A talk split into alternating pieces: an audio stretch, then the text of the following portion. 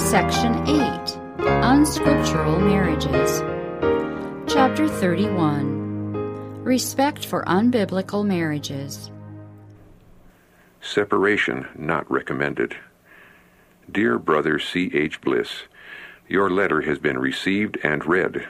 I have had acquaintance with several such cases and have found those who felt conscientious to do something in similar cases to the one you mention.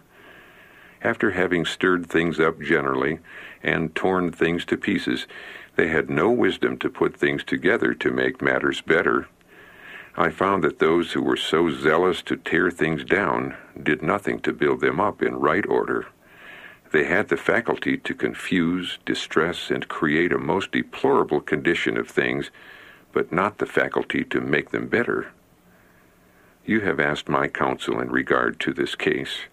I would say that unless those who are burdened in reference to the matter have carefully studied a better arrangement and can find places for these where they can be comfortable, they better not carry out their ideas of a separation. I hope to learn that this matter is not pressed, and that sympathy will not be withdrawn from the two whose interests have been united. No hasty movements. I write this because I have seen so many cases of the kind and persons would have great burden till everything was unsettled and uprooted, and then their interest and burden went no further. We should individually know that we have a zeal that is according to knowledge.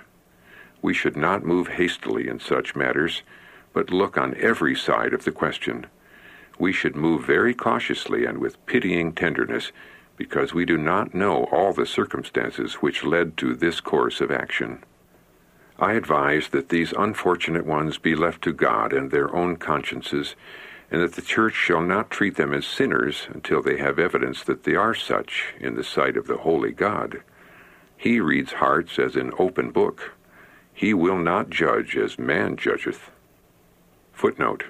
Just twenty years later, W. C. White wrote another correspondent Mother has received during the last twenty years many letters making inquiry regarding the matters about which you write, and she has many times written in reply that she had no advice to give different from that of the Apostle Paul. Recently, she has refused to deal with letters of this character and tells us not to bring them to her attention.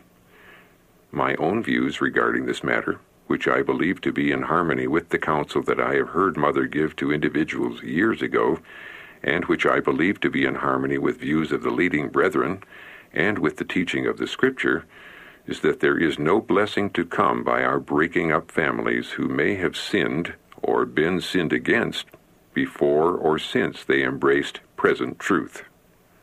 End of footnote.